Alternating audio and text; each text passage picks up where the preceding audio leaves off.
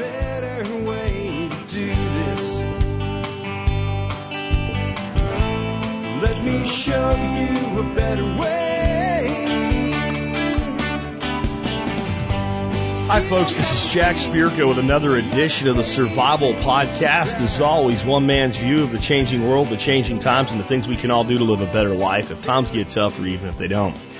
Today is May the 14th, 2015, and this is episode 1574 of the Survival Podcast. And I've got an interesting one for you today. I got a gentleman on the line named uh, Frank Thrall that I'll be bringing on in a bit to discuss permaculture and keyline design. And um, even if this isn't your thing, like the keyline design thing, and it is kind of a, a higher level academic discussion on some levels uh, about design, there's some really interesting information in here that is very actionable for those of you that want to get done more with regenerative uh, design, with permaculture, with doing things in a, in a very proactive way and instilling them in our youth. There's a, a way to use an existing invisible structure to convince the public establishment to allow you to, in a structured manner, encourage our young people to practice regenerative permaculture in their own backyards. And you're going to learn how to do that.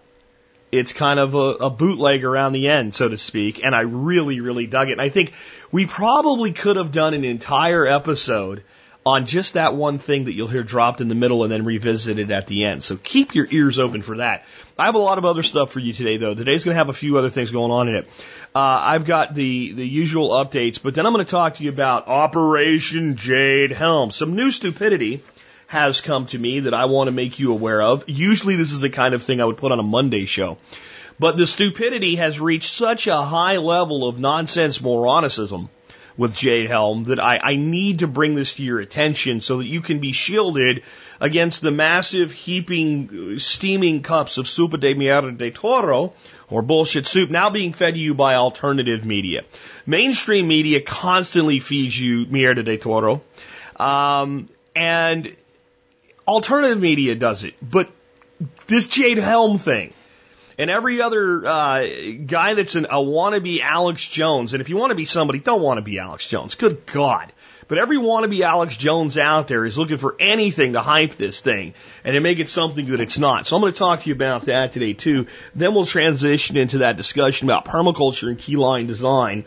And uh, hopefully you'll enjoy today's show.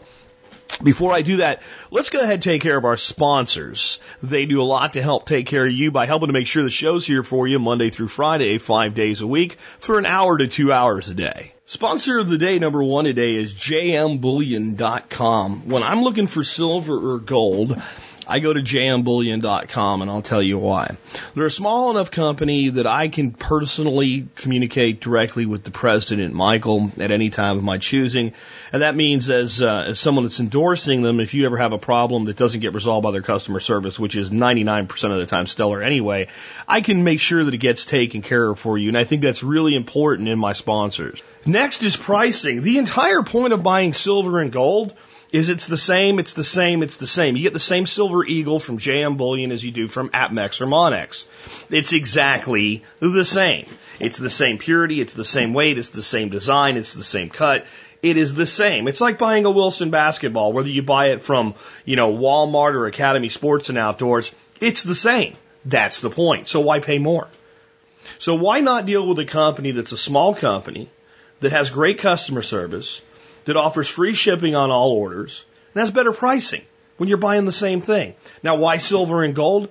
I'm not an all in guy. I'm not the guy that like, you need to get out of the dollar. They're going to burn it to the ground. It's going to be worthless tomorrow. By the way, give me your dollars and here's some silver. I'm not that guy.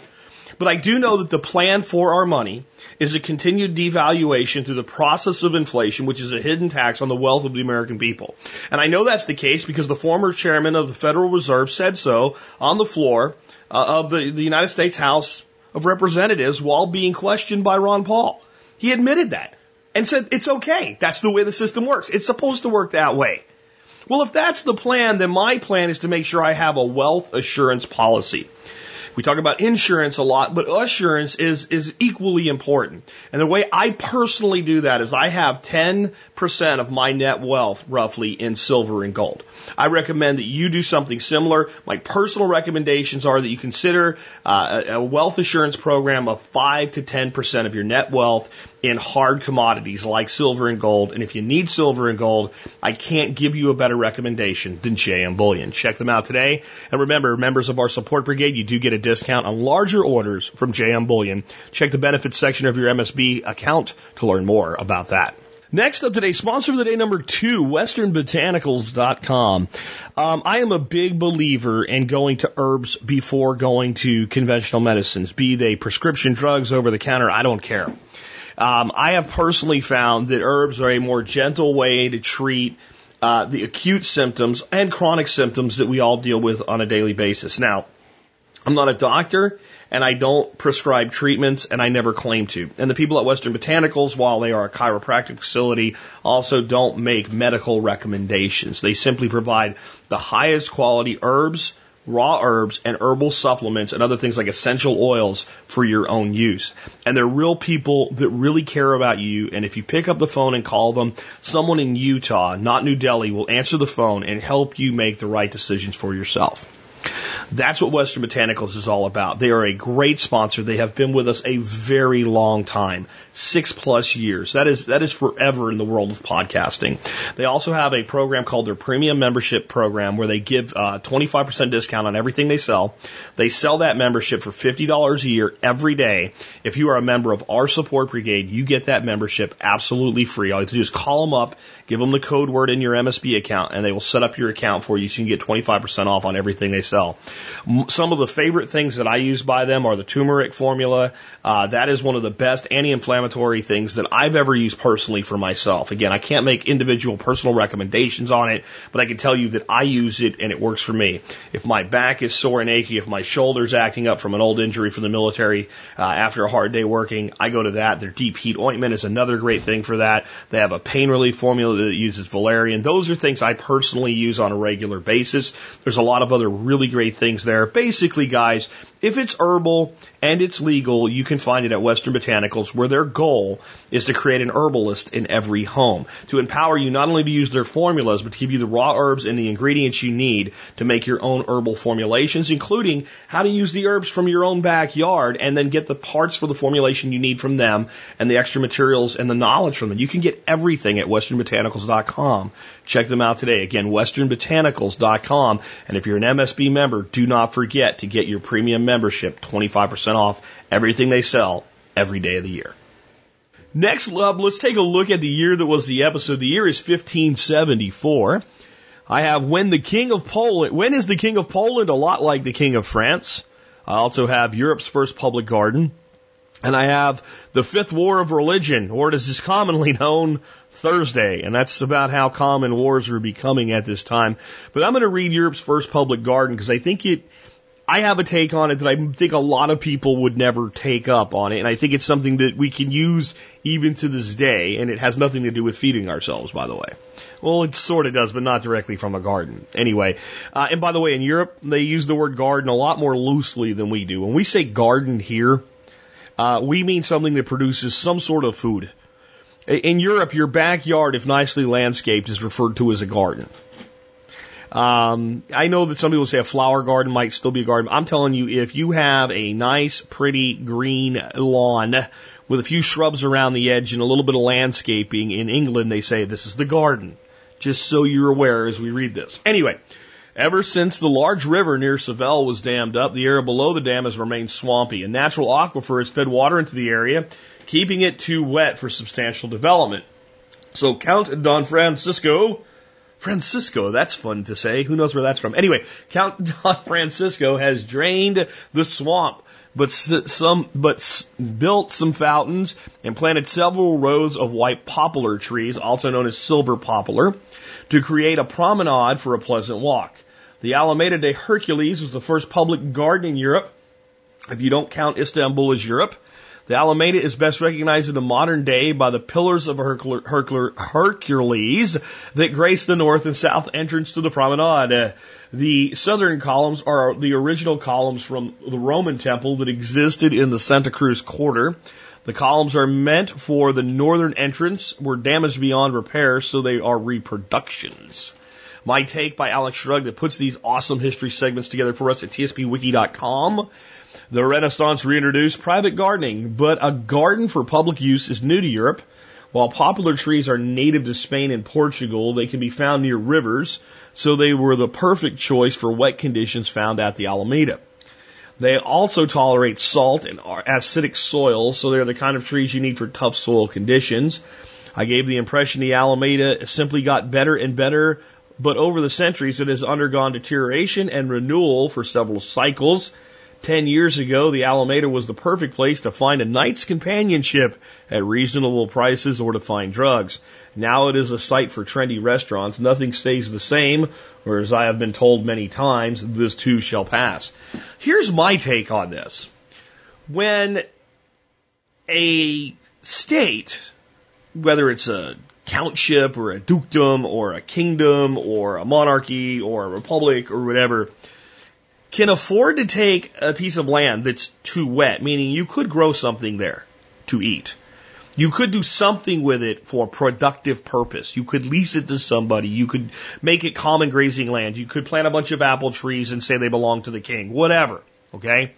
When a state can afford, uh, when a city, when a county can afford to set aside a public piece of ground solely for recreational purposes, it means that that society, at least a segment of it, is existing in a state of abundance.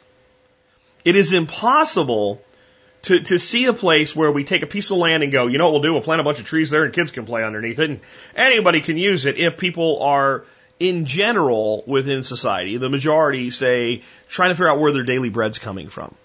That's why it's part of the Renaissance. It's part of, and it's also part of becoming an importation society. Not that we can't be a abundant society without a massive amount of importation, but at the time, the technology, the knowledge, that's what was required to be able to get all these resources at lower costs from other places coming in, which frees your people up to do what they want to do and have the art and the renaissance and the plays and everything else, and to put aside land like this as a park. There's also another lesson here. There's many of us out there that are advocates of why don't we do more of these green spaces and public parks and what have you, and why don't we plant edible food and stuff like that. And you're going to hear us talk about this today in the interview a little bit. The whole concept that they can become bastions for crime is part of the problem. And one of the things I learned from Dave Jacke, and Dave and I would probably butt heads on, you know, half the things we talk about and completely agree on the other half, but there's, you know, you can learn from people that you butt heads with. And one of the things I learned uh, with him in doing the, the Montana project, even though the city drove me crazy, is the importance of social design. And if you're going to set aside something like that, there needs to be stakeholders that have a stake in the success of the project, that are active and involved, not just a bunch of guys running around with weed eaters once a week for the city. That's how these things get maintained and don't turn into places for drug deals and prostitution and your kid goes there to play and finds, you know, dirty needles laying under a bush and picks it up and gets stabbed. And then you're going through all kinds of testing and fear and worry for a year. That's what's necessary. You also have to have a, a component that says that there are groups of people that want it, that have a vested interest in maintaining it. And maintaining it isn't always a mechanical maintenance. But the truth is, when good people spend time in a place, bad people tend not to. There's a pattern recognition there. What do I always tell you? I have a weed in my land and I want to get rid of it. Plant something you want where the weed is. Occupy the space. That's how you control an area is you don't necessarily have to have police enforcement and vigilantism or whatever. But if you have a preponderance of good solid people doing the right things and having good solid community in a location, the vagrants, the vagabonds, and the criminal element tends to go elsewhere. They don't want to be where they're outnumbered. My take by Jack Spirko. Next up today, I promised you some more Jade Helm stupidity. And I'm going to bring it to you right now. This is one of the dumbest things you will ever hear in your life. And it will sound quite frightening if you allow it to. I'm going to play for you uh, video that's pl- posted to redflagnews.com. That should already be a red flag that you probably shouldn't listen to this. Let me read the article to you before I play the video. Update. Jade Helm. WTF are Turkish missile launchers doing stashed in the Texas woods? Update. United States Marine Peter Santilli. Now note, that's his credential. He's a Marine. Not a Marine colonel, not a Marine artillery specialist, a Marine. For all we know, this guy's a cook or a clerk. United States Marine Peter Santilli, who worked in aviation deployment. Yes, he could be a cook working in aviation deployment, has identified and confirmed that those military vehicles that were stashed in the Texas woods are Texas M270 multiple launch rocket systems. Well, it seems that when it comes to the upcoming military psyop known as Jade Helm, things keep getting weirder and weirder. In this latest update concerning Jade Helm, a Texas man was driving on Highway 57, just out of Route 59, when he came across an amazing and absolutely disturbing discovery. That is, of course, if you are one of those crazy conspiracy theorists that believes that the federal government doesn't have our best interests in mind. Even if you are still one of those that reside in the camp of trusting your government, uh, after seeing what this man has brought to our attention, you might change your tune. And now, if you really want some comic relief, Jack is going to play this for you. And if you if you really want to laugh, if you really want a good laugh, I encourage you to come by the website, look up episode 1574, click on the link and go to this nonsensical website and watch the video. Because if you watch the video, it is far more comical than what you are about to hear, even after I deconstruct the Supa de Mierda de Toro that you are being served. This is a giant steaming cup of bullshit soup brought to you by the Survival Podcast. Here you go, guys. Hey guys, Dabu7 want to share with you here some footage coming out of Texas. Off on the side of the road here behind a barbed wire fence. You know, I'm not a big conspiracy theorist, but uh, I'm driving through the backwoods way through Texarkana, Texas, and I came across this. Out here in the middle of nowhere. Now, what do you suppose all these are doing parked inside this barbed wire fence? Out here in the woods.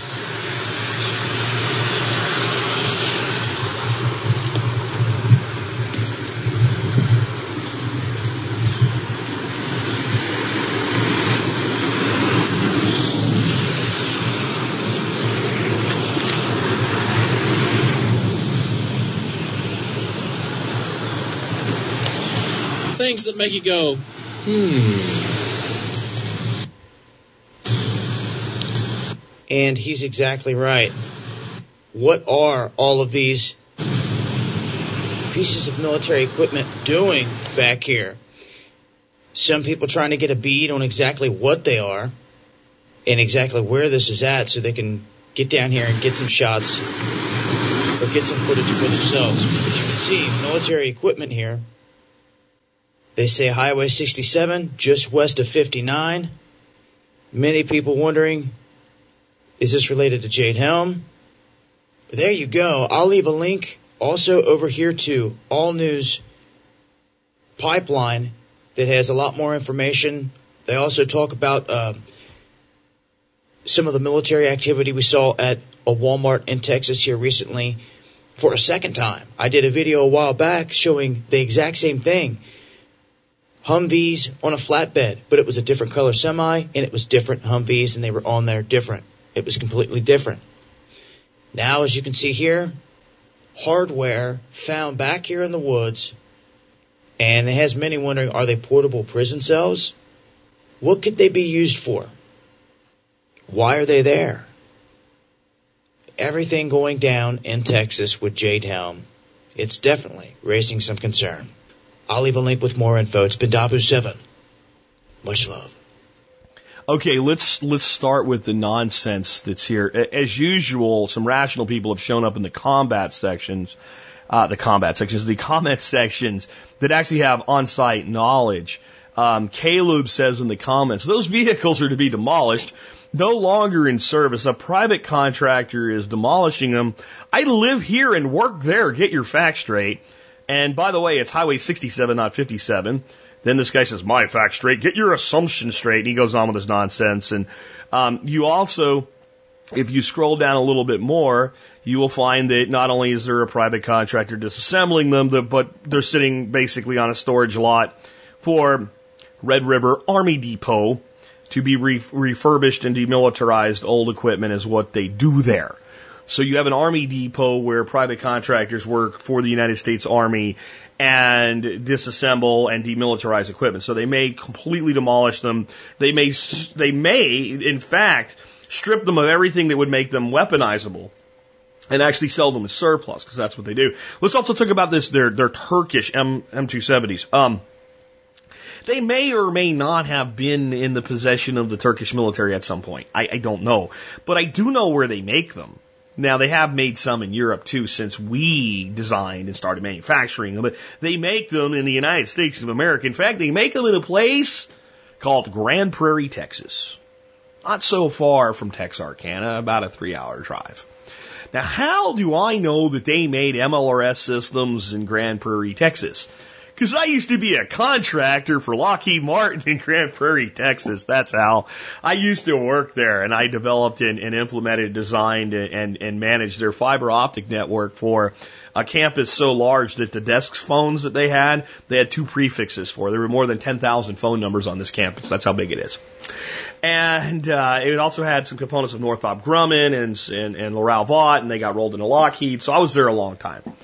And if you went into the, like the public greeting area, like any member of the public could say, I want to take a public relations tour of Lockheed Martin's facility. And a PR officer would, would meet you up front and have you sign in at the desk and walk you through and show you all the things they were very proud of.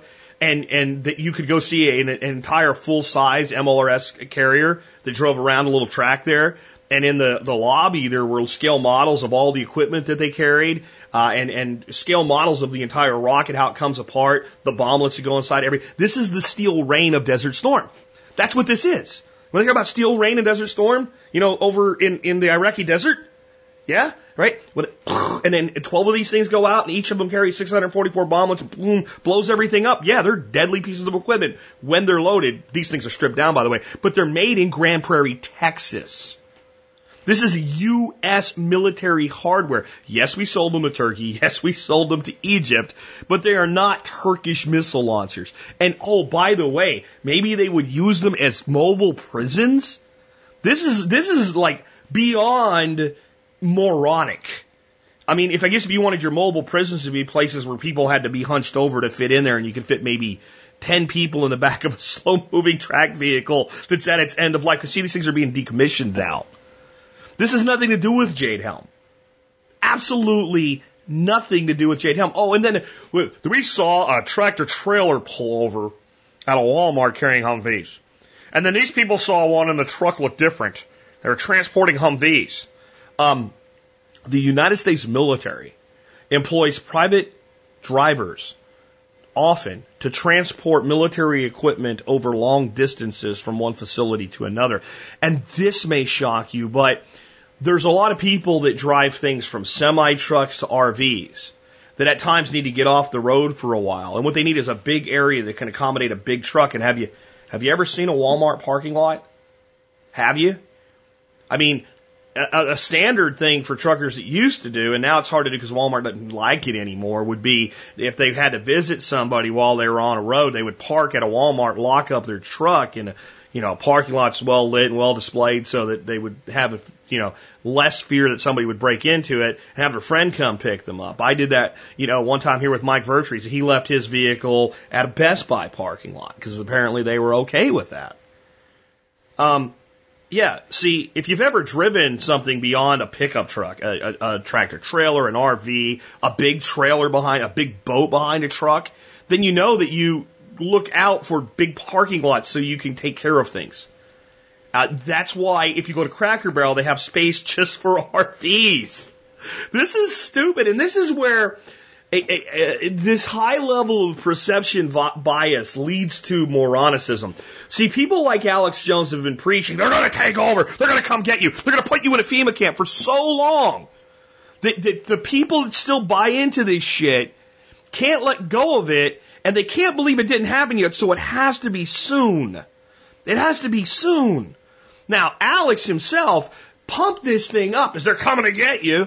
And now Alex is backed up. Well, this is incremental. They're not really going to do anything. This is just to get you accustomed to seeing the military. And so he, he hyped it. He got all these people acting like idiots, and then he backs off because he doesn't want to be called on the bullshit in the end. And he knows damn well this is nothing but what they say it is. This is a U.S. military training operation. And that's what the military does. They train. This is stupidity. You're going to see more stupidity. And if you want to challenge me on this, this is what I'm going to say to all of you people freaking out about Jade Helm. In September, when the training exercise is over and nothing happens at all, infinity, and it's done, and nothing has happened, what will you say then? I bet you'll fall back to what Alex said. It's incremental. Again, one does not impose martial law using United States military special operations people. There's too few of them, and it's not the way martial law works. It isn't. One imposes martial law using local police, sheriff's departments, and yes, guard and reserve troops if you call them up for additional assistance. And one does not impose martial law incrementally. One imposes martial law like a steel curtain immediately. That's the only way that it works. If you are not a student of history, you are a fool of the present. That's why we have history segments. Now you know. And the next time you hear more nonsense like this, realize again, every two bit Alex Jones wannabe is going to hype this thing right up until the very end, and then they'll talk about something else and pretend this never happened, except when they reference it back like it was something that it wasn't. Please use your brains. Please think for yourselves. Don't buy into bullshit. Stop living in fear. It's not that I trust my government. It's that I trust tin hat conspiracy theorists even less. Even though they can be useful to me. You see, the tin hat conspiracy theorists can bring us useful information. It's good that we know about Jade Helm. I'm not so sure that we would know as much about it as we do if it wasn't for the tin hatters. I, I'm really not. I think in this case we might have. There's been no attempt by our government whatsoever to hide what's going on with Jade Helm. But there's been other things these tin hatters have brought to the surface for us. It's what they then do with the information and the, the extreme nonsense that they carry on with the information. Just like the government can be useful to us. The, the public works systems can be useful to us. These are the things that we have now, whether we want them or not. So we might as well learn how to use them. That will be something you'll hear come into today's show with my special guest. Again, uh, I have Mr. Frank Thrall online. Frank grew up in the San Francisco Bay Area and has lived in Northern California his whole life. He is a peace officer in California as well as a graduate student in environmental agriculture at CSU, Chico, where he is researching keyline design and broadacre applications. He's married. He has three children. In the past, Frank has worked in retail on extensive and intensive cattle ranches cut firewood, worked as a horse trainer and a riding instructor. He became aware of permaculture about four years ago and has since completed his PDC along with holistic management training and has co-founded a local 4-H club to expose children to the importance of the environment and preparedness. He's here to talk to about about that. He's here to talk to about all of that and more with us today. And with that, hey Frank, welcome to the Survival Podcast. Hey Jack, how's it going?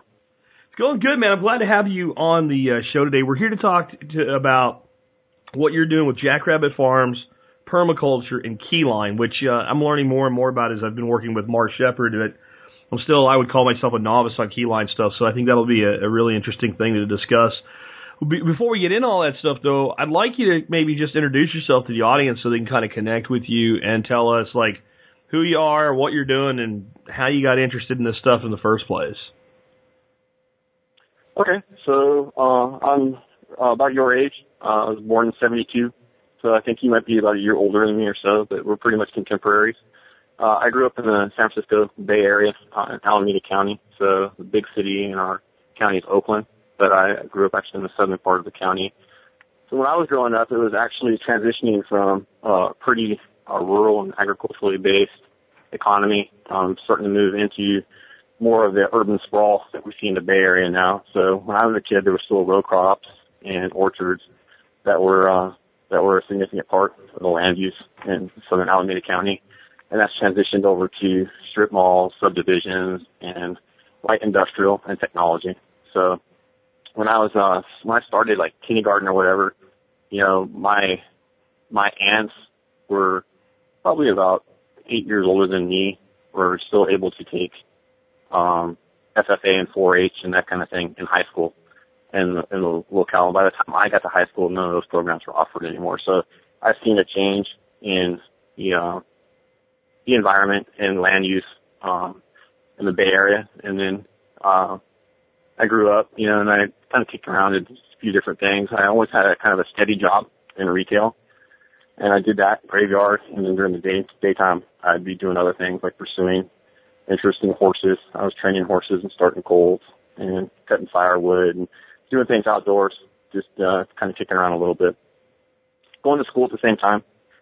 So it took me a while to get through a bachelor's degree, but uh, I got a lot of life experience at the same time. So that was kind of like the early start of things for me. And then I um, met my wife, and then we moved out to the Central Valley, out to Modesto, California. And we've been out here probably, seems like probably the better part about 10 years or so now. So that's pretty much where we're at right now. And like, I was reading your about us page on your site, and at one time, like everything you just described, like the uh, the, the farms going away and the farming programs going away. At one time, you thought that was the solution, right? Just to bring back the the the squat, flat, square, forty acre irrigated flatland farms. Yeah, you know uh, that was that's kind of what was the example was, you know, and I I definitely had a an interest in, in returning back to that kind of those kind of roots my grandfather built his house in in Fremont, uh, California before it was incorporated. He uh as his family grew he he added on to his house. They gardened. Um, you know, he had eight children, so my grandmother was sewing clothes and that kind of thing, and my mom was the oldest of eight. So there was kind of those homesteading skills, those kind of traditional skills that people just kind of had to know in order to make ends meet. Um, and then, you know, the example of agriculture was, you know, a 40 acre or more you know, flat, irrigated, make it easy to work. And then um, when I got involved with cattle ranching and working for some cattle ranchers, um, I saw there's probably some different ways of doing things. Historically, um, when the Spanish had come out, they've been much more, uh, I guess you'd say vertically integrated, um, a lot more diversified in what they were doing uh, on the land, and that changed over time. Um, and you know, it's, it's kind of interesting to look at it. Um, I came into permaculture probably about four years ago. Four, yeah, I guess about four years ago. I first heard about permaculture um, because I was researching aquaponics, and aquaponics really intrigued me because of the uh, efficiency of water, um, and then whole systems design. Just the fact that if you are messing up in any part of your system, there's going to be repercussions someplace else. And if your system's working well, it shows that you're doing a good job of managing it. And you basically have to run it at an organic level in order to um, maintain a healthy system. So uh, that's kind of um, my introduction to uh, to permaculture. That's interesting. The, um, the, the reason I ask that though is because I think sometimes in permaculture we get um, kind of typecast as like being anti-farmer or anything, and I think the majority of us grew up with at least some level of reverence for farming and it's not that we're opposed to it. It's just I think that we think that maybe now we can evolve to something more efficient, more environmentally regenerative than um, just let's plow and, and plant and plow and plant. And, and the reason I even asked you that question is because there are so many people out there that look at farms and they see that well that's that's you know that's the country that's nature and I think that, you know, you mentioned on your blog, the reason I threw out 40 acres, that was the number you had there. I think with 40 acre parcels and tree lines, it can be somewhat of a natural system. And it's these giant systems, uh, you know, thousand, ten thousand acres of the same thing that are really detrimental and they call for all these inputs. With that in mind, you just brought something up I've never really thought about before. The instant feedback in aquaponics. And if we start looking at larger systems that way, we can see the damage. But in aquaponics, it kind of like shoves it in your face, like your fish die or your plants die, right? Yeah, exactly. You got fish floating upside down in your in your tank. There's something wrong with your filtration system, right? Yeah. Um, yeah, for sure. and then I'm kind of I'm kind of a, a, a bit of a geek, I guess. I guess I like to get into the details of things. So when I started researching aquaponics, I was taking a look at um at actually what they call um, recirculating aquaculture systems. So the the people that are kind of famous for that are uh, the people out of the University of the Virgin Islands, and they were doing uh, floating raft systems. And there's been quite a bit of academic work uh, presented from them, peer-reviewed papers discussing uh, uh, recirculating aquaculture system, RAC is what you'll see. So a lot of people will, will Google um, like aquaponics and then have a difficult time getting academic literature about it. Mm-hmm. But if you were to do recirculating aquaculture systems or aquaculture, there's a lot more academic uh, work work out there to review. Um, so I was really actually kind of concerned about, well, how am I going to keep my my fish warm during the wintertime out here to keep my system going? And I was trying to find a low energy input way of doing that, and I ran across some videos by Paul Wheaton. And Ah, Paul Wheaton's got a great presence on the on the internet, and he sucks you in. You know, you start watching a couple of his videos on YouTube, and then you're off at the forums on Permies, and then you're listening to his podcast, and you're going, "Wow, you know." Uh, yeah. The next thing you know, you're this is a hearing pretty cool if, thing, if you like this sort of thing, and you're done, right? right? You're done. Yeah, and that's how I was actually introduced to your show was through him. wow. So there's great. probably about about four shows, four shows that I listen to, and it seems like there's a lot of inter inter uh, re- relationship between those and overlap in some ways, but each one kind of has its own unique perspective. But I think they all complement themselves really well. I'm like you, or like you were. I commute long distances, right, about 83 miles one way, so I have the opportunity to uh, take in the uh, long form podcast. So that helps me out a lot in dealing with my commute and making as you know efficient use of that time in traffic as possible. So Very cool. I'm, I'm glad you're listening. Um, what what was it that really resonated with you when you first found permaculture? Where you're like, yeah, I, I think this is something that that really can work for me and something I really want to be part of. I mean, I know what you just said. You were looking for like a low input way, and then you found Paul. But like, there's a systems level thinking that based on some of the things on your your notes that I have here, I know you're into that level of a systems level thinking. What what what drug you all the way in? Was it just Paul and his creative uh, stuff, or was there something about the the systems itself that that made you realize this is really something? yeah, that's a great question. Um, for me, I, as I started getting into something, I'm, I'm kind of exploring what it's about. Um, I started going to primary sources, and I'm that guy that's actually you know made it through most of the designer's manual. You know, just Okay. because the information's there. Um, it's pretty obvious uh, what Mollison was talking about in, in Holmgren as well when that when that was published, where they were coming from. And I think what resonated with me initially was just the um, the prime directive. Uh, we all know what that is. Basically, we're just responsible for ourselves and our children. You know, we can't go imposing our values or our worldview on other people, and we don't expect other people to do that. So, for somebody who's libertarian mindset, um, that gelled very well. That that that you know was not in conflict with my worldview. And then taking on the ethics of um, you know, taking care of systems, taking care of people within the systems, because people are actually part of the system, not apart from it, not separate from it, but integral to it. And then um, being non-extractive.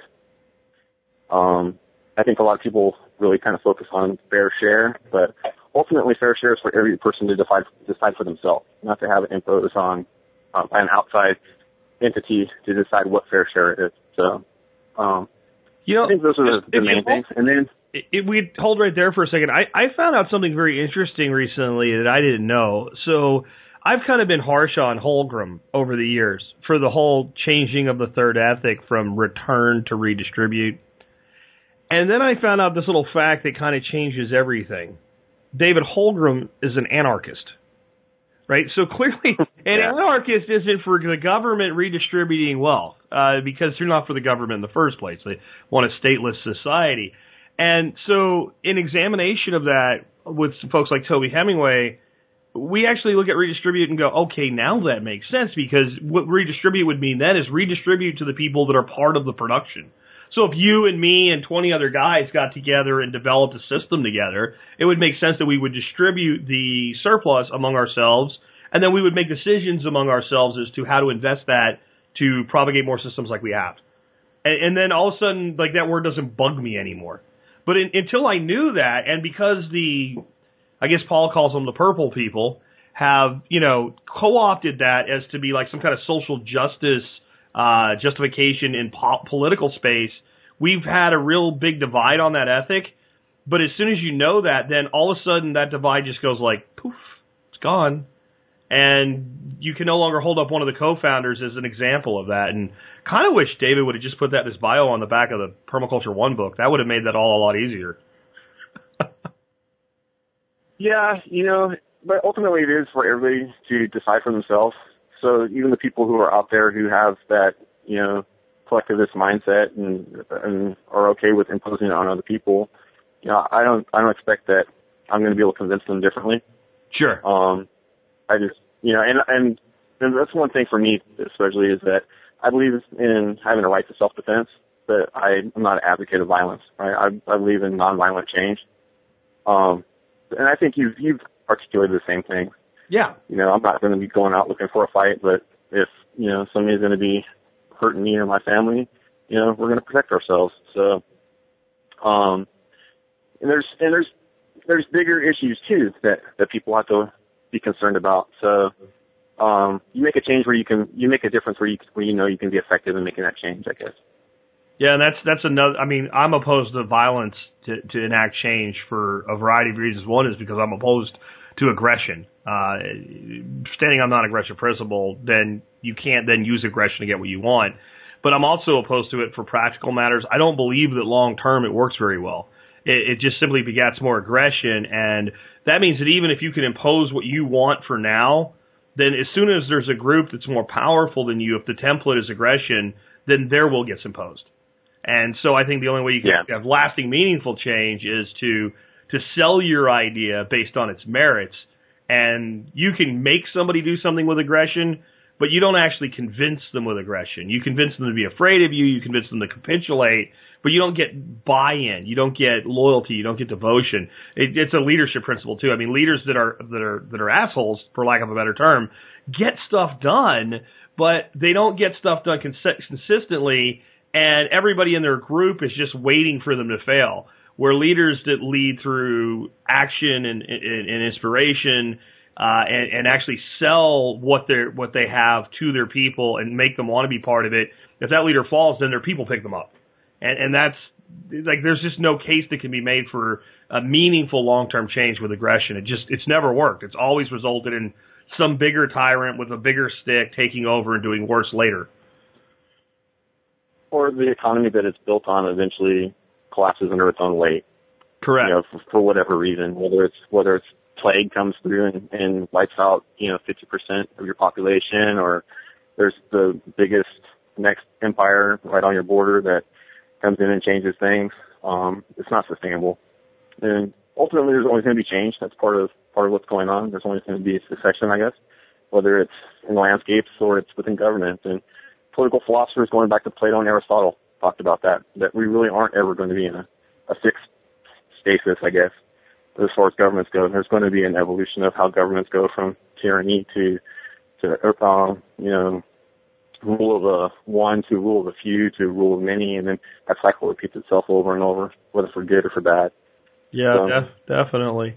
Um, kind of bringing it back into the the practical side of things for a bit here. What are some of the things yeah. you've, you've been doing to implement per- permaculture in your daily life? Permaculture is one of these things that can bifurcate into two classes. Like some people really love to talk about it, but eh, practice is a it's an etherical thing. There's always a reason. I don't have land yet or whatever. Um, but based on what I'm looking at, you're you're getting some stuff done. So, what are some of the ways that you're implementing maybe the the practical aspects of permaculture, maybe the thinking aspects into your life? Yeah, so for my wife and I, you know, when I when I first came across this word and I started talking to her about it, um, and I started researching more, one of the things for me was I need to go and get my PDC. And I researched PDCs for a while, and this is before uh, Geoff Lawton's online one came out. His first online one came out. So I went and did a traditional two-week, 72-hour one at uh, Occidental Art and Ecology Center. I don't know if you're familiar uh, with those guys, but they're up in Occidental, California, so that's Northern California, uh, Sonoma County, and they've been out there for over 20 years now, and uh, very stable kind of intentional community that's doing excellent work in the permaculture uh, arena. Uh, excellent educators. Um, I think they were pretty close to uh, their thousandth, their one thousandth um, PDC certificate when I was there. I think the class after me is actually the class that broke their 1,000 uh, students. Um, so we got that done, and then my wife completed her PDC with Geoff Lawton online with his first one. So both of us have got our PDCs, and it was interesting going through the PDC with my wife when you know, with Jeff. Um, I think the quality of his online PDC was outstanding, uh, especially considering it was the first one up the gate for him. Uh, he made a huge effort on making that successful, and uh, everybody I've talked to that's been through it uh, has been really happy with it. Um, so we took that kind of basis, that that foundation, and we started kind of uh, trying to implement those things around our house. Uh, we got rid of our front lawn. We don't have a front lawn anymore. Uh, started developing the food forest out front. We went to all mulch, all mulch out front. And in a drought situation in California, you know, when we're supposed to be cutting back like 30% on our annual water use, we're not hurting nearly as bad as some of some of our neighbors who they don't know quite how they're going to keep their lawns alive. Um, started putting in our perennial systems, looking to do the food forestry thing out front. Uh, brought chickens onto our property, so we're doing the small lot suburban homesteading with chickens. Um, and then we're reaching out um, in our community to people who are like-minded. Our kids go to an alternative public school uh, program, so it's an open plan program, which includes a lot of parent participation as part of the core principles around that. that. Um, it's experiential learning for the kids, and it's literature based. So when you go into an open plan classroom, it, sometimes it looks like chaos, but it's actually focused chaos where the kids are kind of learning in an environment where they're interacting with themselves, with the teachers, with their with parents, all different parents within the program. Um, so that's that's been another way that we've done some outreach, and then we started a 4-H club. So I can kind of give you a little bit of backstory on that if you'd like to hear about it. Yeah, I would because I think that that's an example of. I think some of us in permaculture are in some ways a bit agriculturally elitist. You know what I mean? Like, well, we don't plow and we don't do straight lines and we are all about what we don't do, but we don't realize, I think, at least some of us don't, that there's this incredible uh, thriving uh, group of communities and systems within agriculture, and that's that's why I kind of like pushed you back on that a little bit at the beginning to, to drive that root home. That that's where most of us come from. We we we want a farm because we saw that and what it could do, and now we see where we can go to like that next level. Like I don't know, think about it like skateboarding. You're about my age, like you said. So when we were kids, like young kids, like skateboards were like these things made up uh, we like uh, plexiglass, not plexiglass, fiberglass, right? And they were like these long things, and if you could just stay on it, man, you were you were doing something if you could stay on it. And then by the time we were like in high school, junior high school, you know, they started to get these uh, more advanced skateboards, and, and next, you know, you guys like Tony Hawk came along and they had this advanced. But Yeah. it all started with that stupid red plexiglass thing that we sat on and rode down a hill, and that's kind of how I see with with agriculture. Like, yeah, that's the old model, but boy, there's a lot that can be done there with those resources, and 4-H is a great one. So I'd I'd love to hear about that. So, um, yeah, we went out even before I did my PDC. We we'd gone out to the Northern California Perma- Permaculture Convergence. Uh, at that time, it was in Castro Valley, so it was in Northern California. So it was within driving distance for us to go to that, and we're there. And I think you're familiar with Erik Ohlsen, right? Yep. Yeah. So Erik was giving a presentation on um, bringing permaculture to business and creating a permaculture-based business. And Erik's a super inspiring speaker. Uh, I'm sure you're aware of that. You know, he knows how to relate to an audience uh, and convey a message in a way that's pretty engaging. And you know, at the end of his talk, he's like, "Well, you know, it's not just about me. What do you guys think you can do?"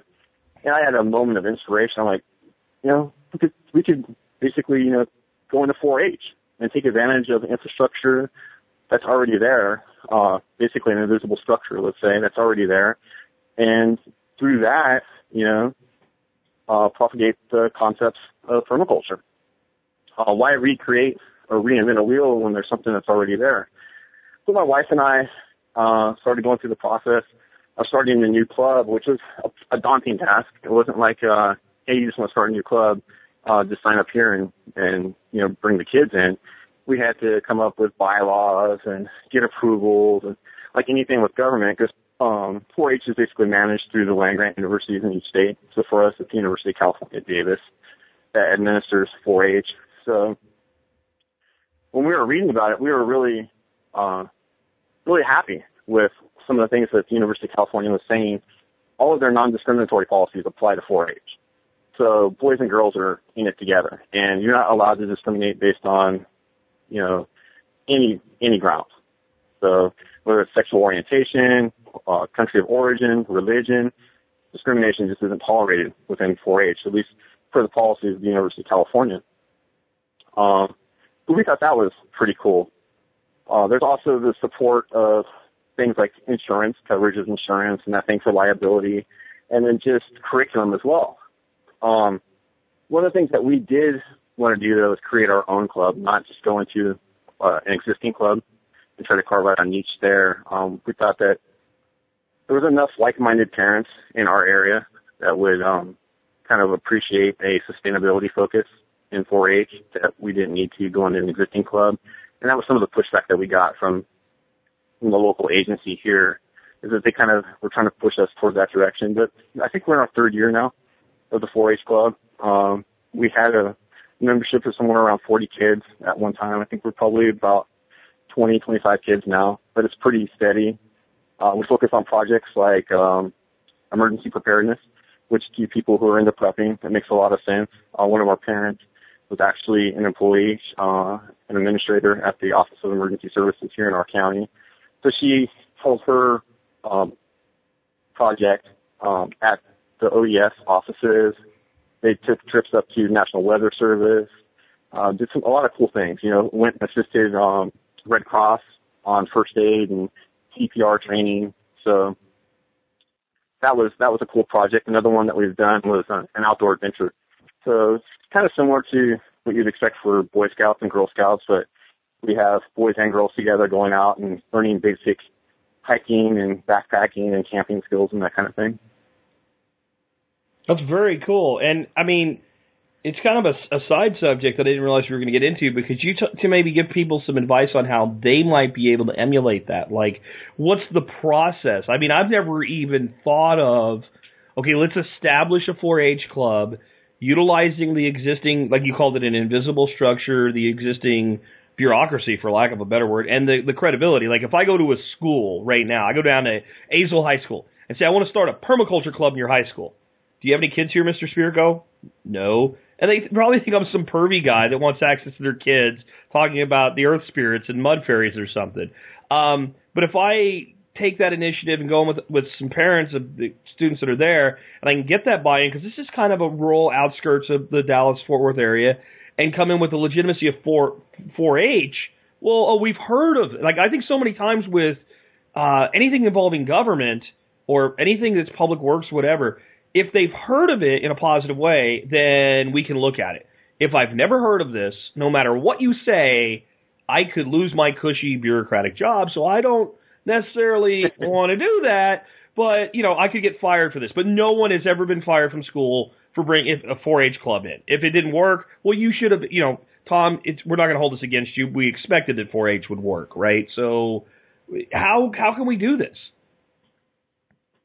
Yeah, so we went down to our uh, Ag Extension office, which is where 4-H in our county is administered. Um, there's actually somebody whose job it is to administer all the 4-H clubs in our county. So um, I'm in Stanislaus County. Uh, kind of proud of our agric- agricultural production. Uh, our crop report from a year and a half ago was we had 3.6 billion dollars in agricultural production in our county. Um, that's third largest in our state. I don't know what the other two counties were that beat us, but the uh, statistic came down to something along the lines of having in our county more agricultural production than the whole state of Louisiana, which wow. is incredible when you think about it. I'm sorry. No, I said, wow, that's that is impressive. Your county so, oh, yeah. more agriculture so, than the state of Louisiana. That I just want to be clear. That's what you. Yeah, that's what the Wow. Yeah, that's what our ag commissioner told us. When I looked, I looked it up on the internet, and in billions of dollars, yeah, we had the state of Louisiana beat on agricultural production. And so that's that's commodities. That's not value added. That's No, but commodity still, I mean, that's- That that says something about the amount of exposure to ag there is in your county. That's that's pretty amazing. Exactly. And that's kind of what I'm getting at. We're very entrenched in a very conservative, um, um, conventional way of doing things out here. Although there are some examples of organic farms that are out here. Um, there, there is a, a slow food movement within California. Um, so when we go into the Ag Extension Office trying to talk about creating a new 4-H club, you know, the expectation is, well, it's all the same. Just choose a club that's already in, in existence. And we're like, well, we're kind of coming at it a little bit differently. You know, we want our kids to understand that if they raise a hog, that they're going to get the going rate. You know, that the Chicago Mercantile Exchange is saying is the price for pork bellies when they when they go to sell that hog, or they're going to get you know a couple dollars per pound if they take it to the auction. We don't want them going to the county fair and expecting to get outrageous numbers. Um, because there's people that are philanthropic that go to the county fair and they want to buy buy the steers at a high price to support 4-H, but a lot of times the kids come away maybe with a little bit of an unrealistic expectation about what agriculture is all about. I'm gonna I'm gonna sell fifty thousand dollars steers for the rest of my life, right? Right? That'd be awesome, right? It would Yeah. work really well. I would But, um, have some on my three acres. I, I could have four of those right now, and I could do really well on two hundred grand a year. And all I would do is sell those, but that's not the real world. No, and that's and that's important to sustainability and, and teaching kids realistic expectations and understanding that cycle of inputs and outputs and what to do with them. So, yeah, so we go in there and we're talking and we say, well, we really want to create our own club. We're pretty adamant about that. Our focus is definitely going to be on sustainability, and we kind of got a little bit of a, you know, I got a feeling of like, oh boy, here comes some purple breathers, and that's not where we're at. But when you're in our our locale, anything that deviates from the norm or conventional is kind of looked at with a little bit of skepticism. And I can understand why people have that that viewpoint. Um, they feel like I think a lot of people out here feel like they're under attack for uh, managing their, their management practices, and a lot of them have improved their management practices over the years. You know, just um, out of necessity. Uh, so when you feel like you're always being kind of marginalized by by larger groups um, about what you're doing that actually supports, you know, the whole country with agricultural production, uh, it can kind of give you make you have a jaded view, I would think. So. Um, yeah, and you bring up a really so great. we slowly work through. I, mean, we, I I think we have a little bit of a delay, so if you ever think I'm cutting you off, it's there's like a, a delay in our our comms here. So uh, I, I want to make you aware of that because you're hearing me, I think, a couple seconds behind me talking. So we're dealing with the magic of Skype. Anyway, I, what I wanted to say real quick before you continued there was I think there's uh, a big lesson in what you just said. That the position is relative to the the position of the other party. So like, there's people who would call me right wing. Well, if you're a communist, I'm I'm I'm pretty right wing. But then there's people who would consider me very left wing. Well, if you're a you know uh, an evangelical conservative Republican that you know would have been overjoyed at a President Mitt Romney, I, I look pretty left as well. So I think that you're right that when people are in conventional agriculture, that anything alternative looks kind of hippie-ish, I guess, and we need to remind ourselves of that. And I think the vocabulary we use maybe becomes really important at at some point along the way. Yeah, absolutely. And I, I think it comes down to respecting people where they're at and and understanding that you know what they're the ones that are in the stewardship role, right? The people who don't have access to land. I know you talked about that over the last year. I've heard you talk about it quite a bit. People complain about not having access, and that's something that my wife and I were just able to do recently is get access to one acre of leased ground, which the intention was to go for aquaponics there, kind of took a sidestep, a little bit of a detour uh, when grad school opportunity opened up to me. But uh, ultimately, I guess the point is is that we don't want to alienate those people that are in stewardship roles. Uh, we want to definitely try to create a uh, a dialogue that respects everybody and understands um, their needs as well. I mean, if we sit there and start telling people that they need to cut their yield down to a a, uh, a level that's not sustainable for them and their needs and to support their families, um, you're not going to get buy-in from them. Yeah, definitely. I think the other thing is like one of the things permaculture's lacked up until now, and I think we're starting to to get it done, is projects at scale. So if you're talking to a Mhm. farmer managing 500 acres, and that 500 acres was in his family for three generations, and it used to be 1,500, he sold off a thousand, or he did he sold off 500, his dad sold off 500 to keep the 500 they have, and they're killing themselves, and they've been working in either they're they're they're farming hogs or corn or beans, it doesn't matter what. And you start showing him like my backyard, he'll he'll be like, you know what, that's really nice. I think it's really cool. I wish more people would do that, but that doesn't translate to my 500 acres. And what I'm seeing does translate to 500 acres is something you're involved with, which is keyline. Now, I've talked a lot about contour-based design, swale systems. Can you kind of explain what keyline is and what attracted you to that?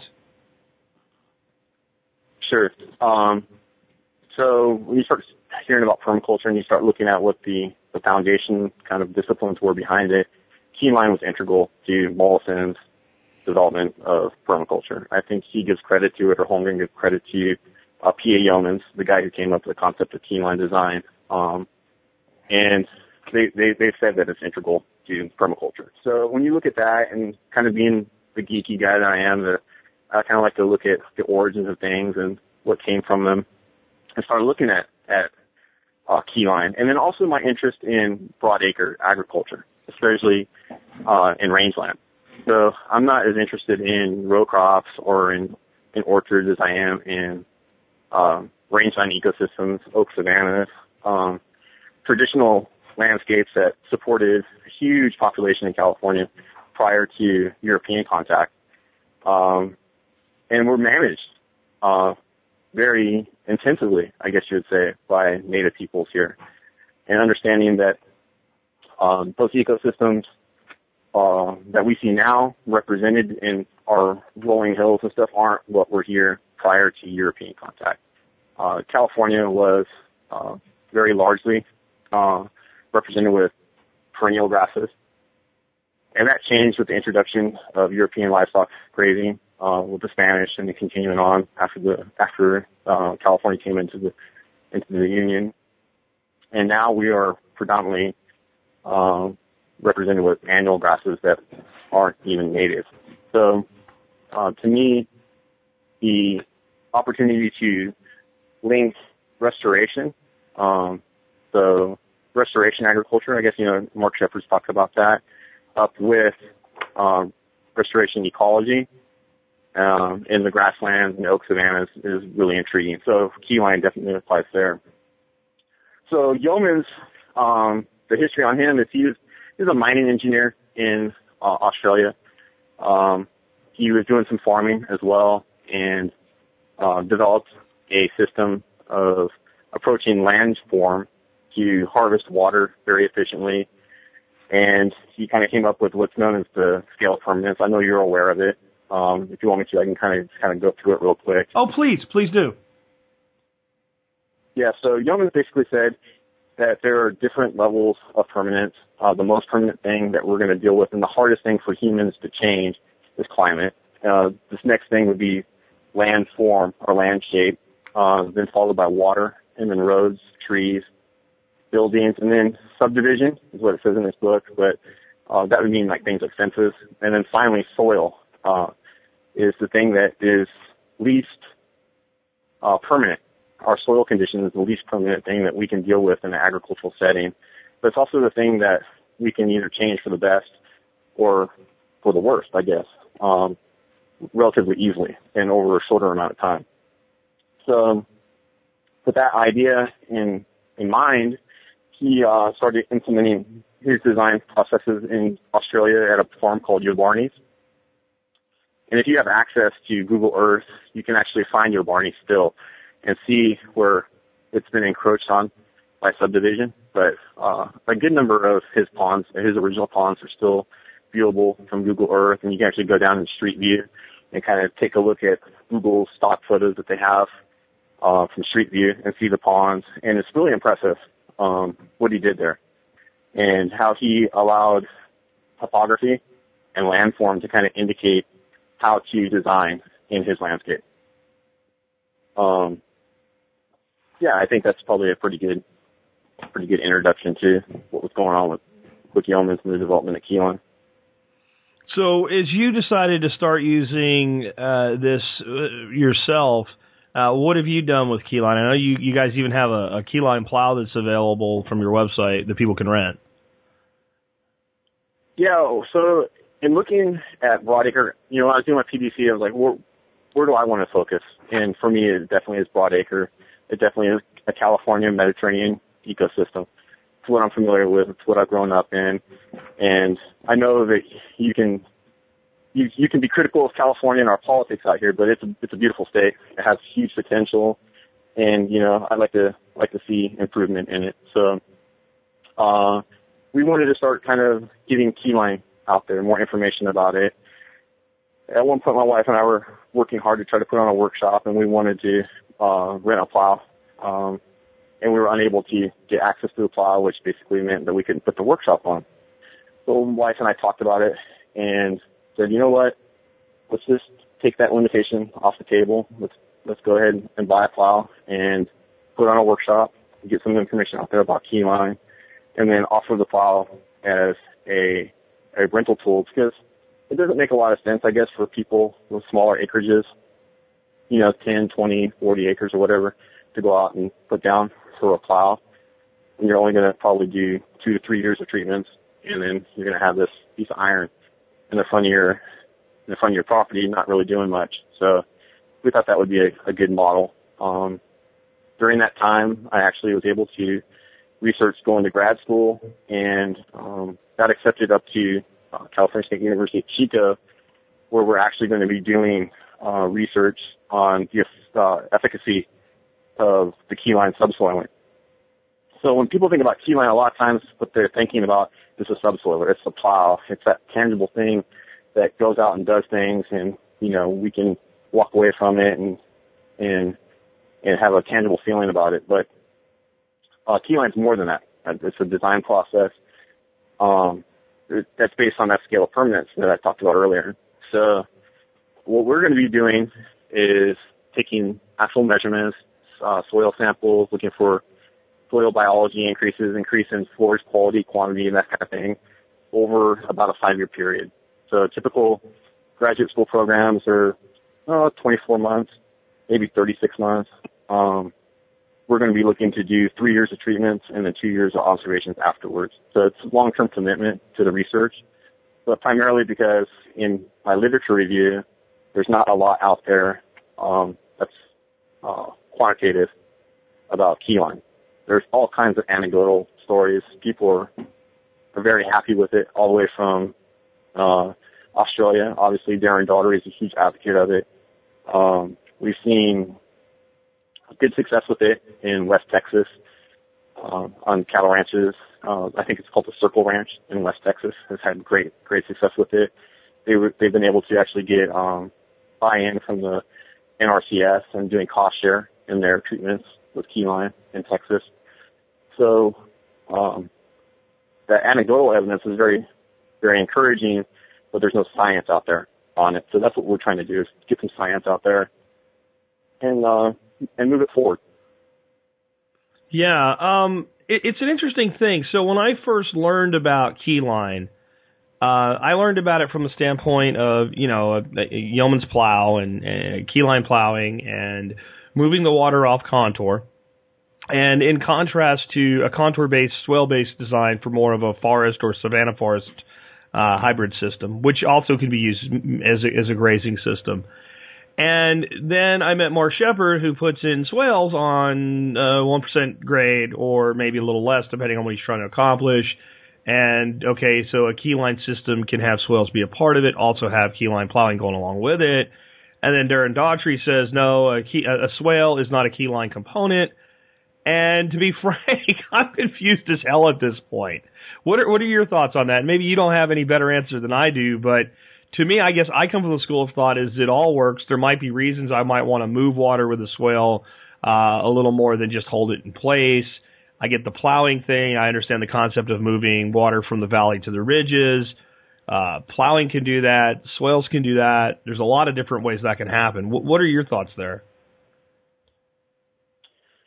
Well, of course, so keyline is a bigger design uh, approach, I think, first of all, and subsoiling is is a tool in the in a toolbox. Um, just like swales are a tool in a toolbox, or hugelkultur is a tool in a toolbox. So Correct. any tool not applied correctly, it's not going to probably get you, you know, the kind of results that you want.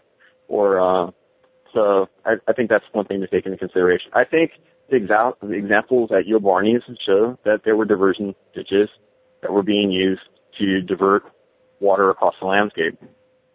Uh, Yeomans was using gravity fed systems uh, high in his landscape and moving water across it from from um, drains into his dams to flood irrigate uh, pastures.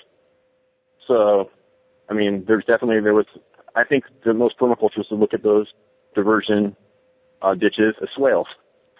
Um, as far as the subsoiling um, patterns, uh, that's something to be very careful with. Um, I think Mark Shepard's talked about it, and he said that you know he thinks he's probably one of the few people that's actually read the Yeoman's Water for Every Farm book, and hats off to him because in my reading of it, it oftentimes leaves you scratching your head, not quite understanding what's going on. It's not an accessible book. It's not a book that's easy to read and understand. No, and oh, it's, I've been told it's, it's there are actually some mistakes in it. Yeah, I think that what Mark said that I think is relevant to what you're saying is that it's kind of a book that's evolved over time, and like they actually figured out things. Yeomans figured out things later on that he was wrong about in the beginning and added them in little pieces to the book over time, but never went back and fixed the original incorrect. I mean, that was the way Mark was explaining it to me because I tried to read it and I couldn't. I, I it was like, I mean, if you can read the designer's manual, that's tough enough. Th- that was that was hard. Yeah, well, part of it is it's the book that's in it's in print right now, Water for Every Farm, isn't Yeoman's original work. Um, I think his original work was the Keyline Plan. Um, the, the book that that is accessible now through like Amazon and that kind of thing is actually put out by his son. It's edited by his son. And Darren Doherty, I think, has kind of said that there might be some mistakes or, or details in there that aren't quite accurate or correct for the implementation of the keyline subsoiling patterns. Um, Darren has an excellent webinar on on keyline um, that people are interested in it, I think it's probably well worth the uh, the time to take a look at that. Uh, he talks about what the keyline geometry really is and understanding that, yeah, um, in principle, that's what we're doing. We're moving water from the valley at a higher elevation out to the ridge at a lower elevation. So water flows downhill, and that's what we're doing with it in keyline when we're when we're subsoiling. Um, but when we're doing other things like deciding where we're going to put our ponds, you know, uh, or where we're going to put our roads, our fences, our buildings, that's what the the larger keyline design system is actually addressing. Yeah. Do you ever feel like this is how I feel sometimes? Like I listen to Mark and I'll find his places he has discrepancies with Darren and I'll listen to Darren and, and where he pushes, let's say, keyline over uh, a, a Lawton-esque style system based on contour and says, well, it's broad acre. And I'm thinking I can totally do broad acre with either. And, you know, then you look at what Sepp Holzer does. And sometimes I feel like I'm listening to like Da Vinci and Michelangelo and, and stuff argue about the best way to sculpt or paint. And it's like you have these brilliant minds with competing ideas and, and the reality is they're all brilliant. They just have different takes on how to use these tools that we're talking about yeah i think i think there's that. I think you also touched on it a little bit earlier too. There's there's an evolution of understanding right? And when you first come out with this idea you know if you're yeomans and you're like you know i can move gravity by by uh water by gravity across my landscape. I can start doing these kind of putting in my my dams. You know, and then you you realize, hey, you know what, this didn't work so well, or or this maybe works better, and also technology improves.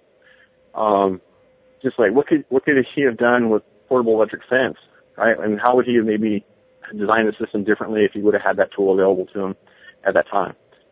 So we, we've got to take those things into, into consideration and, and remember that we're building on a foundation that was laid by people that were really smart, that were doing things that were different. Uh, they're doing things differently than their peers and their contemporaries. And their systems are still in existence and they still look beautiful and they're still effective. So, um, you know, sometimes those guys are at such a high level. Maybe I'm just not going to get the finer details of what they're saying. Uh, but uh, you try to you try to do the best where you can. Uh, one thing I do know is Darren's coming out with a, a book on uh, with the from the Regrarians website, and I think he's hopefully going to add a lot more clarity to uh, Keyline through that book. It looks like he's definitely building on a Keyline foundation along with permaculture and holistic management, which for me are the three disciplines that pers- a person who's going to be involved in broad acre really should be um, familiar with, if not, you know, extremely competent with. Uh, I think all three of them complement um, the other very well. Do you want to say those three disciplines again for anybody that missed that? I very much. Uh, permaculture, uh, her, um, keyline design, and then holistic management. Okay. So we're kind You of know, another guy, you know, Allan Savory, another guy who's out there kind of uh, not doing things conventionally and um, is different than a lot of his contemporaries. And I think he's received a, a lot of grief. Um, in Well, the academia. vegetarians very uh, agree with him too. The vegetarians are just upset because he uses cattle, and that's that's bad if you're a vegetarian, I guess. But his results are like there, there's the you know the old saying of you you judge a tree by its fruit, and when you look at the restoration of land this guy's done. You just stand there in awe. And that, but you you bring up a great guy. That's another example, and it's why I wanted you to kind of go back and re-say those disciplines because he thinks we're all nuts. You know, I've talked to him and he's like, I don't get this swale thing. I just take cattle, I put them in there in a certain pattern, and I move them around, and you ask these questions, and you get these answers, and you do this, and the land comes back. And he's like, I mean, he doesn't even get why we mess around with a, a swale or a keyline plow. He just puts a cow in. And yet all these systems work, and I think they do work better tied together. Yeah, I think you know it's interesting. I was I was at a, a grazing conference and the, the question kind of came up about you know um, whether or not keyline's effective or not. And a person had said, the person who was presenting said that you know if you have heavy compacted soils, you know some people might advocate keyline, but that person really didn't advocate it. And um, so I, I had an opportunity to speak with the, the, the presenter later and kind of on a one-on-one basis. Well, you know, um, what are your issues with Keyline? You know, what, are your criticisms of it? Uh, what are your critiques of it? And they really couldn't list any. Um, so it's kind of like, you know, somebody who's in one discipline, let's say it's holistic management, and they're not seeing that another discipline, Keyline, might have something to offer to them. Um, so when you get when you get siloed, um, I think it's detrimental. And guys like Darren Doherty are definitely not stuck in one silo. You know, uh, the work that he's done. Um, another another good example from in our country, Owen Hablutzel. Are, are you familiar with Owen? Yeah. Uh, have you ever seen his YouTube presentation where he presented at the International Permaculture Convergence in Jordan? No, no, I haven't seen. there. No, I haven't seen that.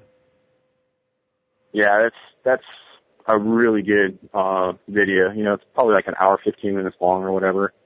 Um, but he talks there about a project that they worked on, I think in New Mexico, in some old car, uh, cotton farming ground there that had basically gone out of production because of uh, just uh, being salted up too much. And work that they had done there, and the approach of holistic management and permaculture and keyline design to moving that ecosystem forward. Um, and he does a really good job. Uh, are you familiar with resilient science? Yeah, I mean, Owen actually uh, was part of the assessment team that we put together for the Alcoa project we were just on. Um, so Okay. I've, I've talked to him quite a bit. I just hadn't seen that presentation you were talking about. Yeah, it's an awesome presentation. It, you know, like a word that comes up, like sustainability, uh, comes up. In other words, resilience. And uh, I think Owen does a good job of really ex- explaining the concepts around resilient science. And one of the concepts is, is that you can get into a very resilient uh, condition. That's not a condition that you want, right? You get a situation that's very weedy, and it's hard to bounce out of that that state into the state that you want or, or desirable plans. That'd be an example of resilience. It's just a resilient state that we don't really want. So it takes a lot of energy to kind of get you over that hump into the, the next step of succession, I guess you'd say. So he, he talks about it that there, but then he talks about how what they were what they were faced with at their project in New Mexico. Unfortunately, on that project, um, I don't think there was any baseline data gathered, and um, I don't think they went forward gathering any data um, afterwards either. So, if anybody out there is listening and knows about any scientific work around keyline, any peer-reviewed articles or anything like that, I'd, I'd love to get that information forwarded off to me if that's possible. But um, if, you know, those are just things to take into, into consideration with that. Yeah, definitely. Can you talk about maybe some of the, your plans for what you want to do in the future, and maybe some of the things you're doing right now, um, as far as like projects and what have you? Yeah, right now I think the, the main focus is, you know, I've got my day job, so I'm doing that, mm-hmm. and um, and then going on with grad school, uh, focusing on that, getting that taken care of. And once grad school's done, um, the the question will come up, you know, whether or not to continue on even further within school in academia. Um, my wife currently teaches at the community college level out here, and that's, that looks like a pretty good gig. I think it's also an opportunity to touch the minds of young people. So as I'm in school right now, you know, I'm in my early mid 40s, and I'm in class with people that I'm old enough to be their dad, and a lot of them haven't heard the word permaculture. They're not familiar with the concepts of keyline. Um, a lot of them have had never heard of holistic management before. Um, so there's an opportunity to touch uh, eager, receptive young minds that are intelligent and understand that there's something wrong with the way we're at right now. The status quo right now definitely is um, needs to be fixed. So, and I think um, unless you show people an alternative, it makes it very difficult for them to to make a step to make a change. When the only the only alternative shown to them, the only choice that they have is to follow the conventions. Um, it makes it tough. So I think that's a, a major goal is to try to get more education out to young adults, um, just to make them aware of more uh, possibilities. Yeah, absolutely. That sounds really cool. And um, are you doing any level of consulting right now with with, with folks? Yeah, we we have the, the file for rent. Uh, people can come to our web, website www.jackrabbitfarms all one word dot com, uh, and can contact us through the website. Uh, we will come out and do some some consultation on keyline and on plow rental and on permaculture design. Um, my wife and I are are currently working at our kids' school on implementing a school garden there. One of the teachers is really active in trying to get a school garden grant going and has asked us to help out with that with uh, some other teachers as well. So that's something else that we're working on. And then trying to be an example by instead of putting stuff in our backyard, you know, we put stuff in our front yard so that people can see an alternative to the conventional lawn. And, you know, when food's growing on the trees, people go, well, you know, would I rather be mowing today or would I, would I rather be out picking a couple apples off a tree, you know? Yeah. It's, uh, it's, it's, that's fun. I, I've been trying to skin the whole school gardens thing. I have a, a sister-in-law that's a teacher, and she's talked about it. And what it ended up coming back to wasn't even money. They're like, it's it's it's groundskeeping. We have a budget for that. It's not that much money to put some, you know, raised beds in and, and tie into an existing irrigation system. What what it came down to is, well, it's a garden and it's designed to produce food, and you know, some of our most productive months are June, July, and August, and there's nobody in school, and who's going to take care of it? So I've been trying to push that towards more of a permanent solution. Let's put in some trees. Let's let's understand forest mm-hmm. ecology. We can teach the kids about forest ecology with that and all. And it, it, it's weird. It's like all of a sudden, oh, now that's that's something permanent, right? That's uh, that's a tree, you know. That's like it's going to be there. Like we can't just change our mind. Uh, like as though it would be harder to get rid of a tree than it is a, a raised bed. Uh, so I've been working on that one, and it's it's it's kind of a weird thing. Like it, as soon as you start talking about what puts bushes and trees and stuff in, and you know, then you have maybe your harvest in the fall. The the automation can take care of things during the summer, and your groundskeepers can just basically not weed eat under the tree will mulch. It, it all went awry, and I, maybe I should have just went with the vegetable gardens, but I was trying to head off that whole, you know, who's going to take care of it for three months? Because, well, well kids don't come that's to a perfect, school. That's a perfect opportunity. I'm sorry, Jack. Go ahead. No, I, I think that's a perfect opportunity for like the 4-H clubs to come in, right? So where Yeah. a 4-H club would be like, oh, we'll take care of it during the summertime. You know, that's you know, and our our 4-H members, most of them are going through our kids' schools anyway, so it's their peer group. That, so it kind of makes sense, you know. And then the model of education, of the educational program that our kids are in is parent participation. So we've talked about that, and maybe you know we have to give a certain number of hours per kid per week, um, volunteer time. That's kind of the contract that we sign to show that we are going to be actively engaged in our kids' education.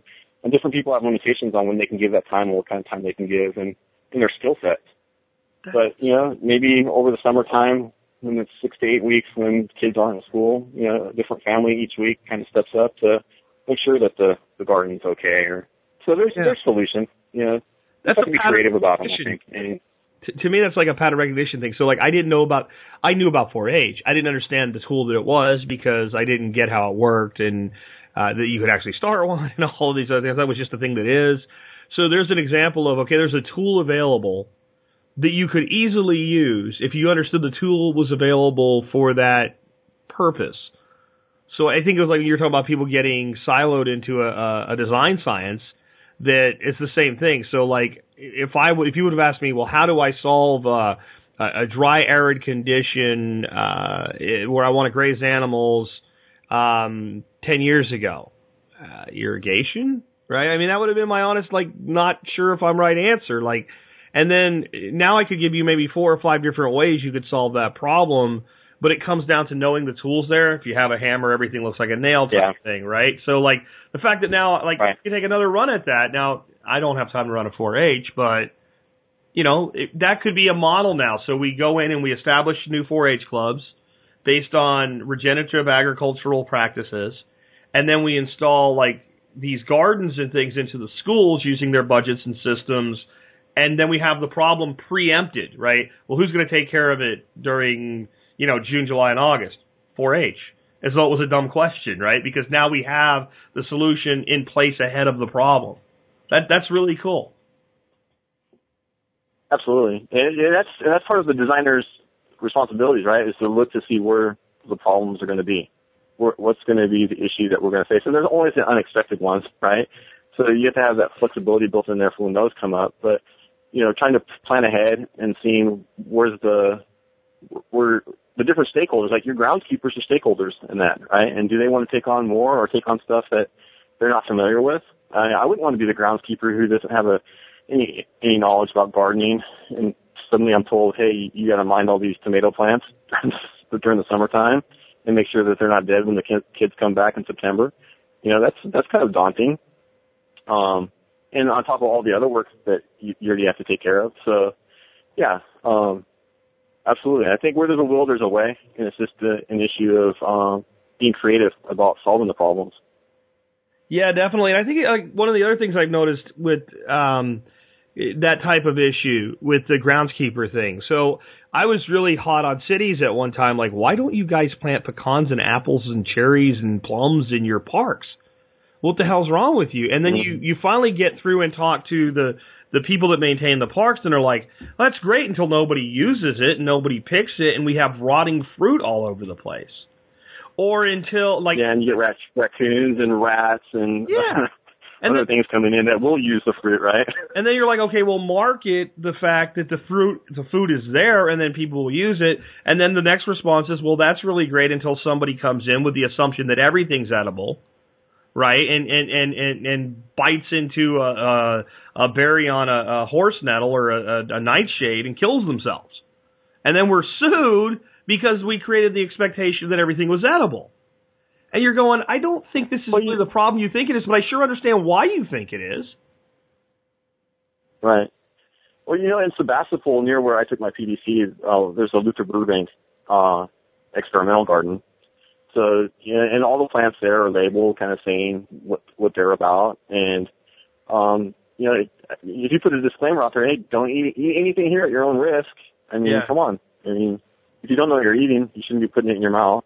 But as far as the labor goes for that, you know, and maybe it's just because of, you know, what I do for work, but there's a huge resource out there, and and that's people who are working off jail time, out of custody, picking up trash on the side of the freeway.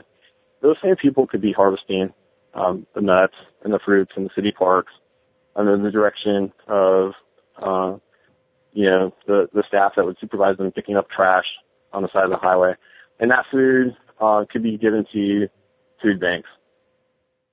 You know, there's again, where there's a will, there's a way, and there's and there's simple, low cost solutions to that. It's just a matter of kind of being creative in your problem solving.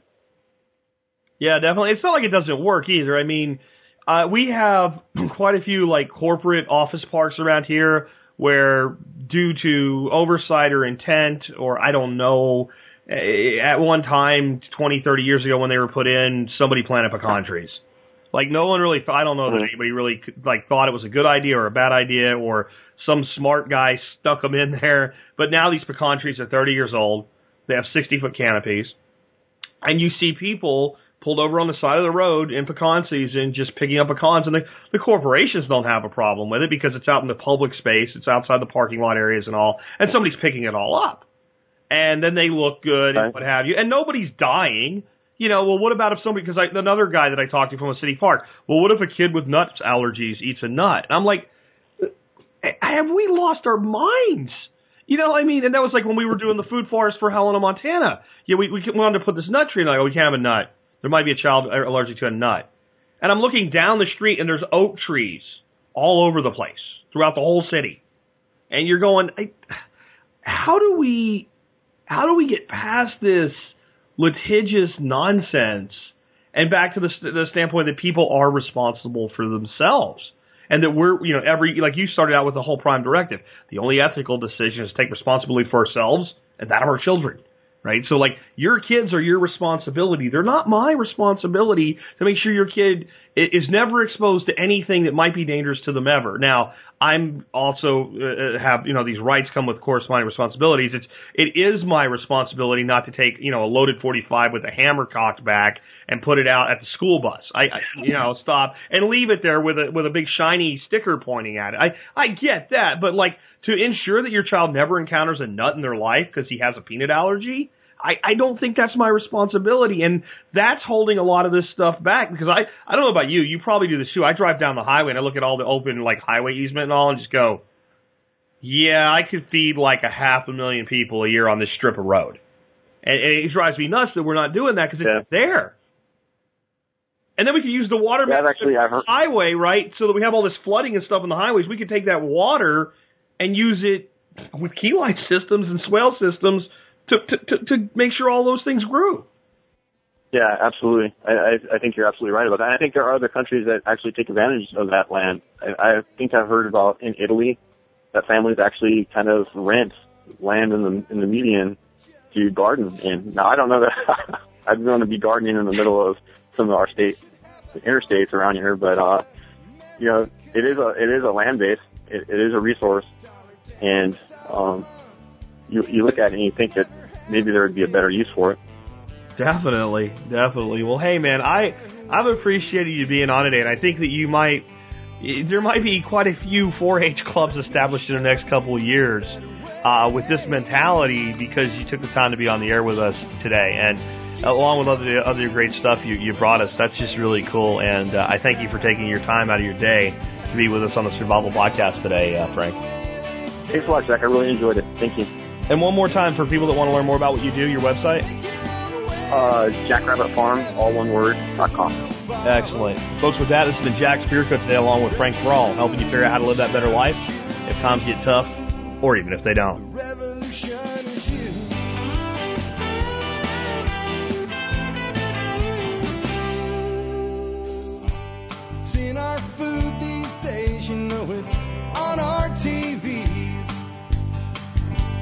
Sometimes we forget we are what we eat.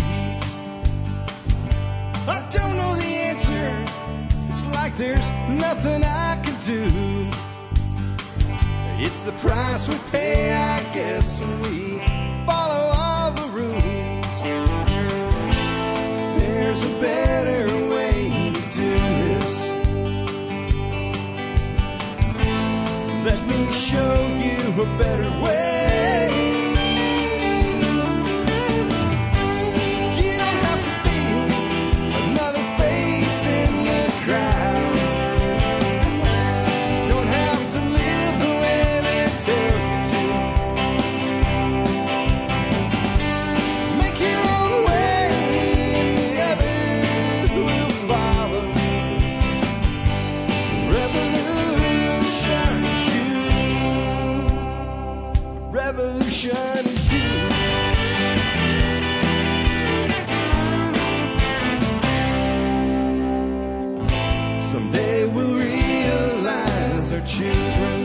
Can't pay. nobody up there cares. They're living for today.